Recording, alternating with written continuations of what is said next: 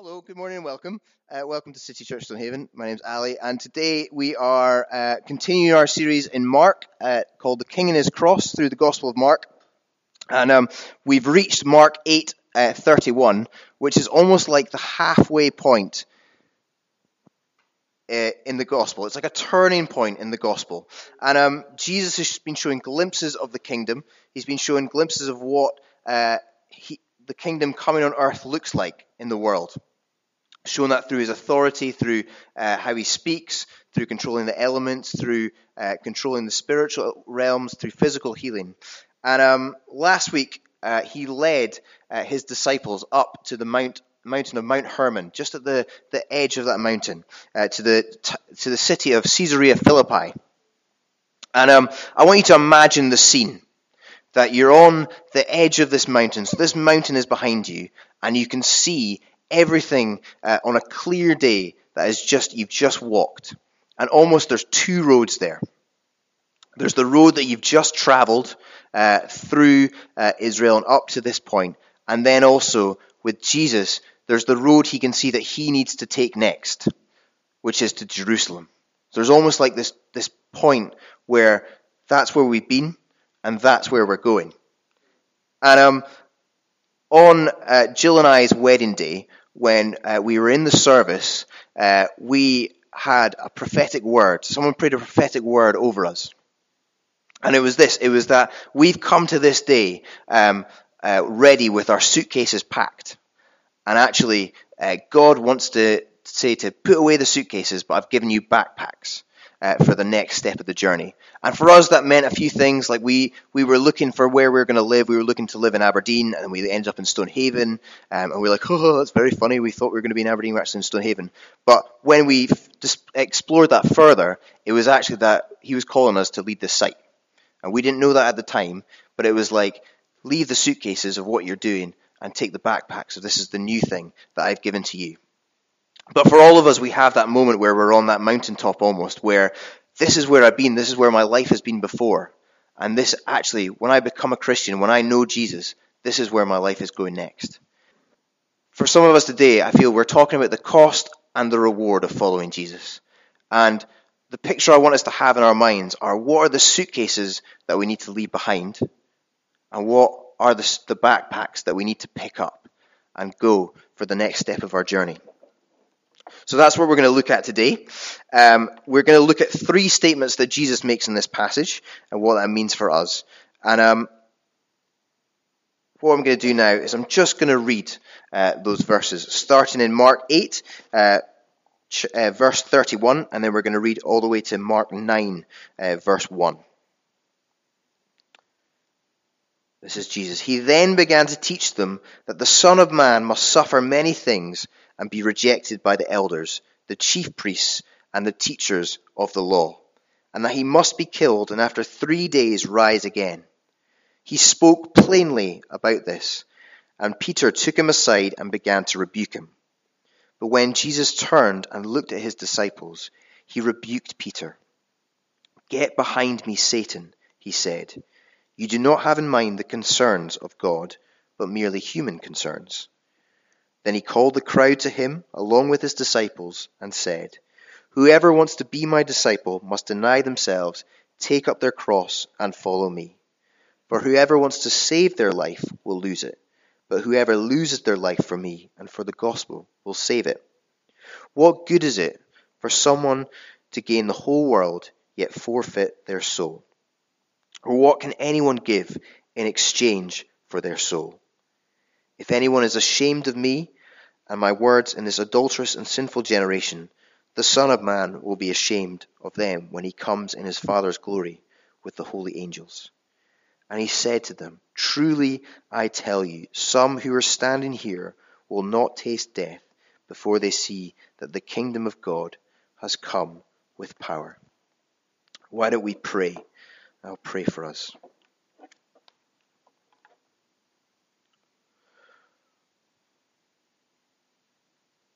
Father God, we thank you for this time together, for this moment that we share together to open your word. We love your word. And we just pray this morning would you speak to us? It says in 2 Timothy 3 that all scripture is God breathed for rebuking and correcting and building up those who are followers of God. We just pray now, Jesus, would you breathe life into us today? Would you speak to us today?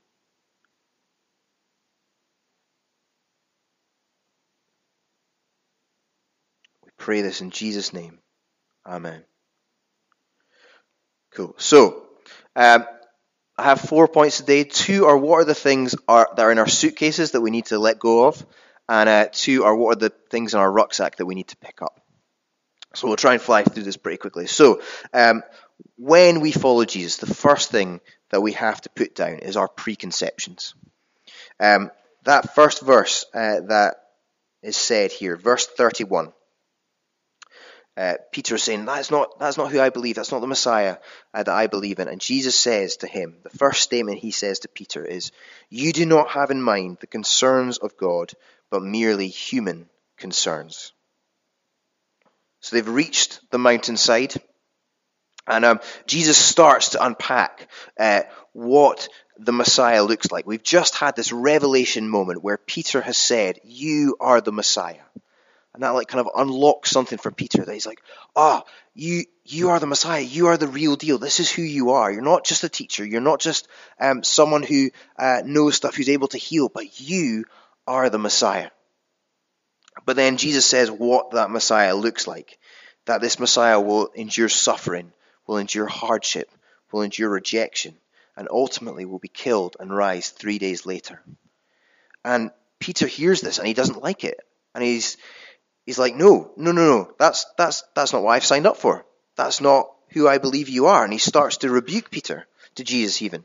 And Jesus stops him and rebukes him which sounds like a very fun thing to have to be rebuked by Jesus. That sounds very scary.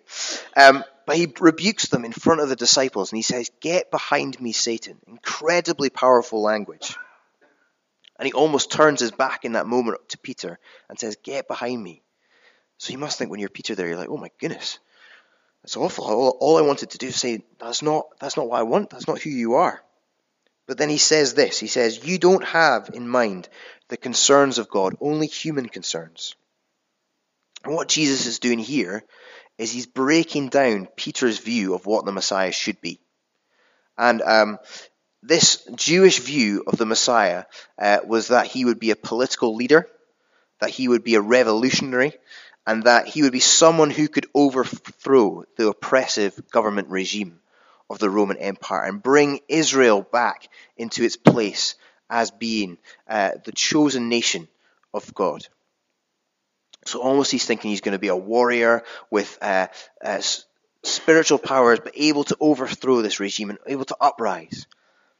And um, he would have probably got this from stories from the past, where um, in some ways they would have heard the stories of Moses that would have been brought down to them, seeing Moses uh, take the nation of Israel out in Exodus, out of Egypt, into the promised land, and almost seeing this again as Jesus would be this fulfillment of this Messiah. Or even uh, more recently than that, um, a, political figure called Judas Maccabeus, who uh, in 164 BC, so just about 200 years before this, uh, restored the temple to Jerusalem uh, from the powers that were overthrowing it at the time. So almost these are glimpses of what Peter thought would be the Messiah, and Jesus he thinks is going to be the ultimate fulfillment of that, of a warrior king, of a political leader who can heal, but who will bring Israel back to its rightful place, or so he thinks. And he thinks he's going to do that by sword, by fire, by overthrowing. But Jesus doesn't line up with his preconceptions. Because Jesus, the Messiah that we know, the Messiah that we see, is the suffering servant. And we see that in Isaiah 53, this prophecy that would have been foretold before is going to be fulfilled in Jesus. I just want to read these verses for us. But he was pierced for our transgressions, he was crushed for our iniquities. The punishment that brought us peace was on him, and by his wounds we are healed. We all, like sheep, have gone astray. Each of us has turned to our own way, and the Lord has laid on him the iniquity of us all. You have Peter's preconceptions, and then you have Jesus. And he says, This is how, this is how I am the Messiah. I'm going to be that suffering servant. Suffering was purely part of what Jesus was called to be on earth. And Peter was uneasy. He didn't like that. But that was what Jesus was called to do. He was correcting Peter's preconceptions there. And for all of us, we um, sometimes think that uh, we're going to be one of the other disciples in this story, that we're going to be one that be like, oh, Peter, how did you not know that? Come on. But when we all think about it, we are all Peter, aren't we? We all have preconceptions about what we think Jesus should be. Give you a weak story, a weak example. Thomas Jefferson, one of the former presidents of the United States in 1820, created his own version of the gospel called The Life and Morals of Jesus of Nazareth. He did this by cutting and pasting with a razor and some glue numerous sections from his King James Bible. And he would take out the bits that he didn't feel agreed or with the religion of the time. He wanted to shake that up and get back to what he thought was true religion. So he took out all miracles, he took out any mention of the supernatural, the resurrection, and Jesus being seen as divine. And he did this to improve what he saw as the corrupt religion of his day. And he said this that I have performed this operation for my own use, cutting verse by verse out of the printed book. So, out of this book, I've cut these things out. This is what he believed. I've cut these things out, which is as e- easily distinguishable as diamonds in a dunghill. So, for Thomas Jefferson, he felt that that was the right thing to do. To cut out the bits that he didn't agree with, maybe that he didn't uh, necessarily line up with, that he wanted to say, these are the diamonds in this, what you'd call a dunghill we think about that and we think maybe that's a bit cheeky. Maybe we you shouldn't do that. But ultimately, we're all probably guilty of cutting out of sections of the of the New Testament, of the Old Testament, things that we don't like about Jesus, of the Bible version that we want him to be. What are we cutting out? What are we cutting and pasting out of our gospel? What are the preconceptions that we have that we want Jesus almost to be an idolized version of ourselves? Tim Keller says that if your God never disagrees with you, you might just be worshipping an idolized version of yourself. It's challenging, isn't it? You t- took the weight out of your world there, well, there. You're like, what are we cutting out? Because we believe in the gospel, we believe in this book, we believe it's all God breathed, all scripture is God breathed. So, what are we taking out? We can all be like Peter, suiting ourselves, um, cutting out those things that don't align with our lifestyle. But the cost of following Jesus is that we need to put those preconceptions back in that suitcase and say goodbye to them. We need to change, we need to align ourselves with the true Jesus, with the true gospel, and not just the cut and paste gospel. So the cost of following Jesus is that we put down our preconceptions. We also put down our worldly desires. You can tell this is going to be a fun one. It says in verse 34 Jesus then speaks to the crowd after he's spoken to Peter. He speaks to the crowd generally just to show what it means to follow Jesus. He says, Whoever wants to be my disciple must deny themselves, take up their cross, and follow me. And in this uh, passage, uh, there's a number of different opposites or almost contradictory statements that we see that Jesus says that kind of provoke, that challenge us, that prod us into thinking about how we follow Jesus. He says, Whoever wants to be my disciple in verse 34 must deny themselves and take up their cross and follow me. Verse 35 If you want to save your life, you have to lose it. Verse 36 What good is it to gain the whole world but forfeit your soul? And Jesus is showing that to follow him, it's countercultural. It's almost back to front compared to what society would think. Society tells us that we can find love anywhere and that the goal of life is to find ourselves and that there's no limitation on life. Only the limitations that you and I put on our lives. And I was thinking about this about finding yourself. Finding yourself. That's it's quite a selfish thing to do in some ways. Hmm. It's it's almost we see that in the rise of the gap year that comes about as an obvious shift of life of about finding yourself, that kind of middle point in your life where like, oh, I can just gonna take a year to find myself. Now, just before we say, I did do a gap year, so I'm not just if you're going to go on a gap year, or if you've been on a gap year, don't feel bad. But it's just the example I'm going to use of finding a gap year. But in the 60s, the gap year were on the rise. They used to, um, they were probably when they first came about uh, in the UK. And the reason behind them were cultural exchange, uh, going to a different culture, learning about someone else's culture, and bringing that back. Um, and you sharing your culture as well. Greater unity in the world, going out to various different places, and again through cultural exchange, uh, bringing the world closer together, um, and also um, giving back to the world, volunteering in areas less fortunate. So that sounds very noble, but probably in the last maybe 10 years or so, the gap year has changed to the gap year, hasn't it? The gap year, where instead of that, there's almost a cultural element of I just want to go and I want to consume. I want to go to far off places in the world and I want to consume what they have. I'm going to go to the Southeast Asia, uh, go to there, find something there I like. Then I'm going to South America, find something there. And what we're doing if we're on a gap year is that we're consuming everything from different cultures in the world and almost like a pick and mix, taking from one tray of the sweets there, from one tray of the sweets there, putting it into our bag, giving it a shake, putting it on the scales, paying for it, and then we're saying, that's the way I want to live. That's my ideology almost. It's a consumerist way of looking at life. It's very pick and mix. And it's very selfish. Because we're saying, I just want to consume everything and then I'll put away the things I don't like, but actually I'm just going to do that rather than give away. It's costly for the world, but it's costly not for us if we do that, and it's consumerist. An example of almost gaining the whole world, but within that we lose ourselves, don't we? If we just consume and we just take all those things, then we just get a bit muddled. We don't know which way is up, and we don't understand. But as Christians, truly finding ourselves is being found in Jesus.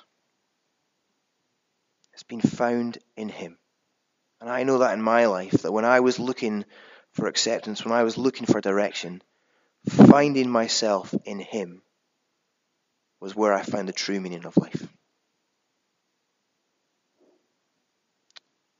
We are one in Christ. And in some ways, when we do that, that costs us everything. And we give out. We say, Jesus, take my life.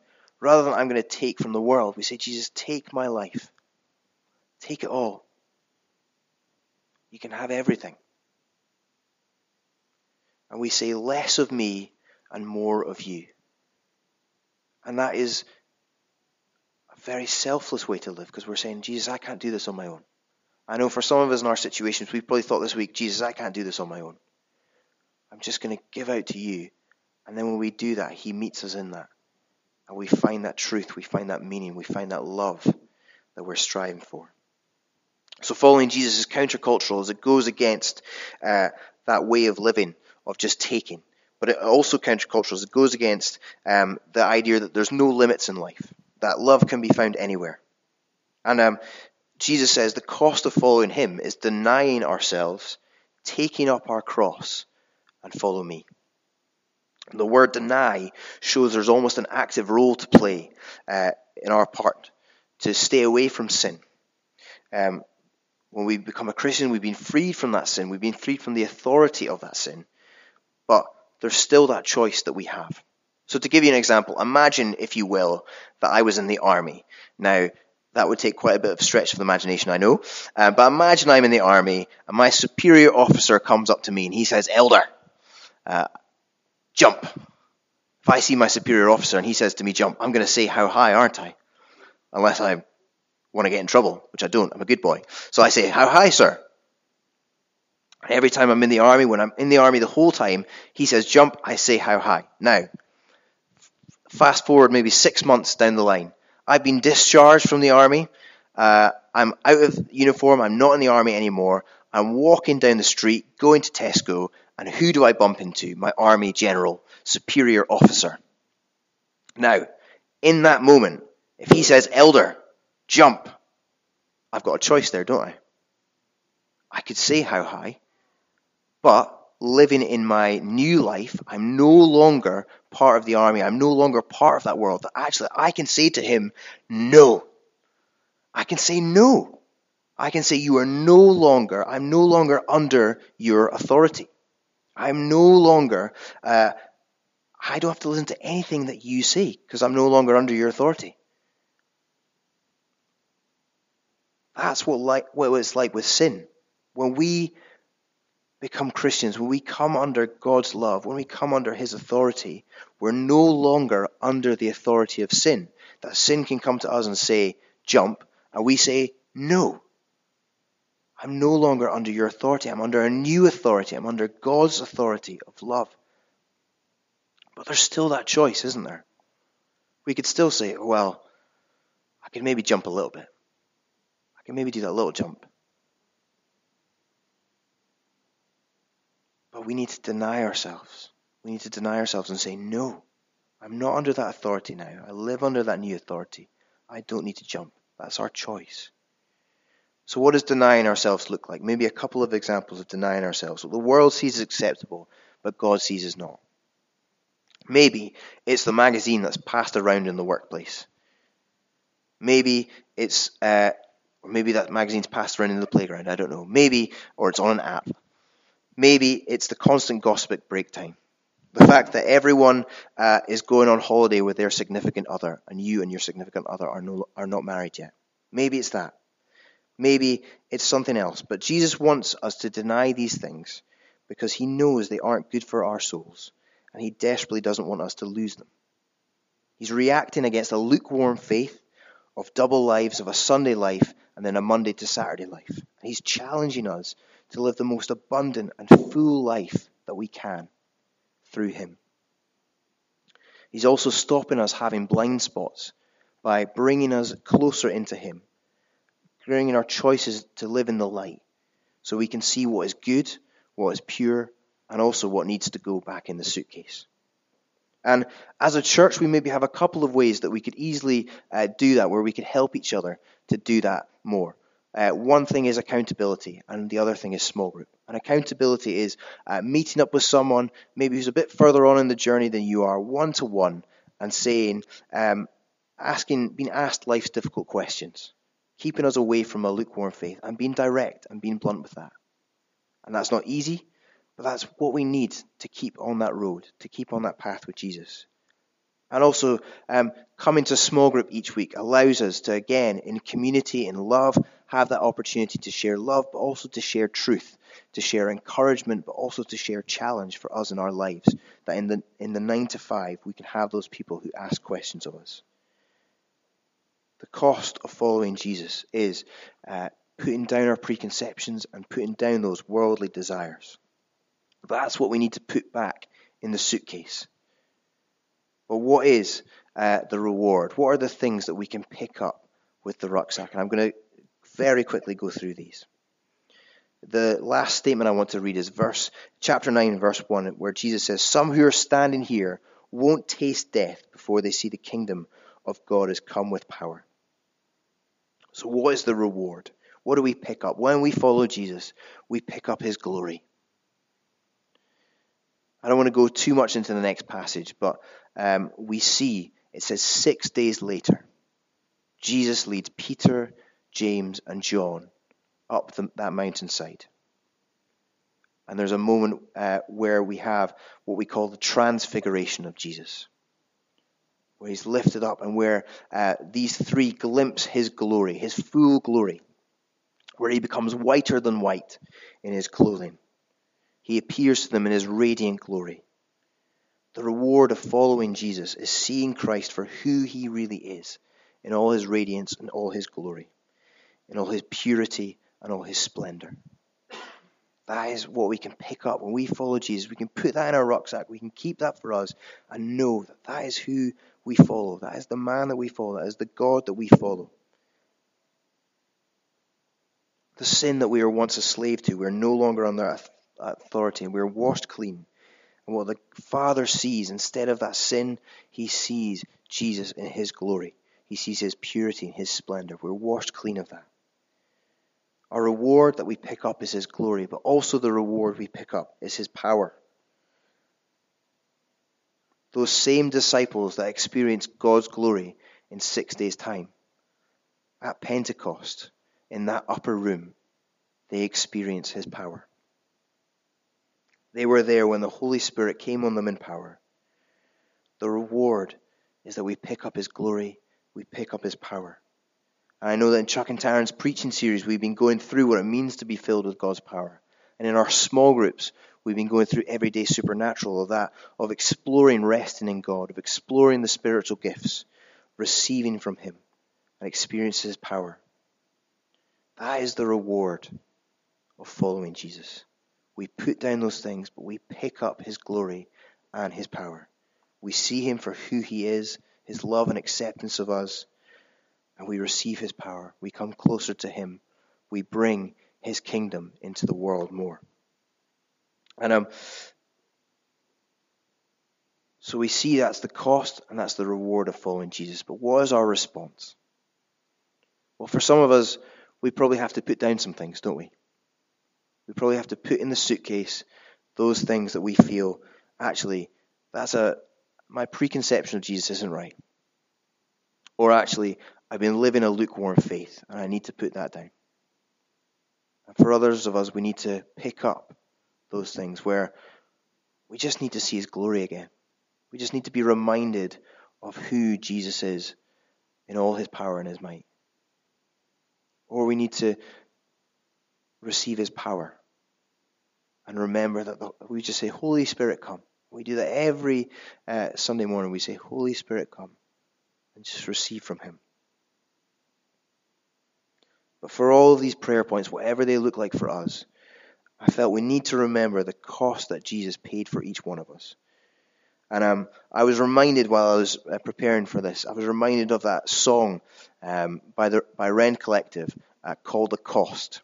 Now, for some of you, you may have never heard that before, um, but for some of us who've been in uh, City Church for a while, um, that was actually for us in our worship times. That was an anthem for us for a while, where um, you may not know the full story of why we're here, but we used to meet in one place, uh, one service at one time.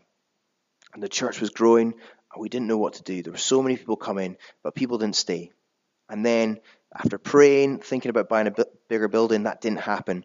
We then had this God thought of spreading life together, of having sites all around uh, the Aberdeen area and the Shire to where we are today, where we have seven sites, 11 services, and we just planted a church in Inverness as well.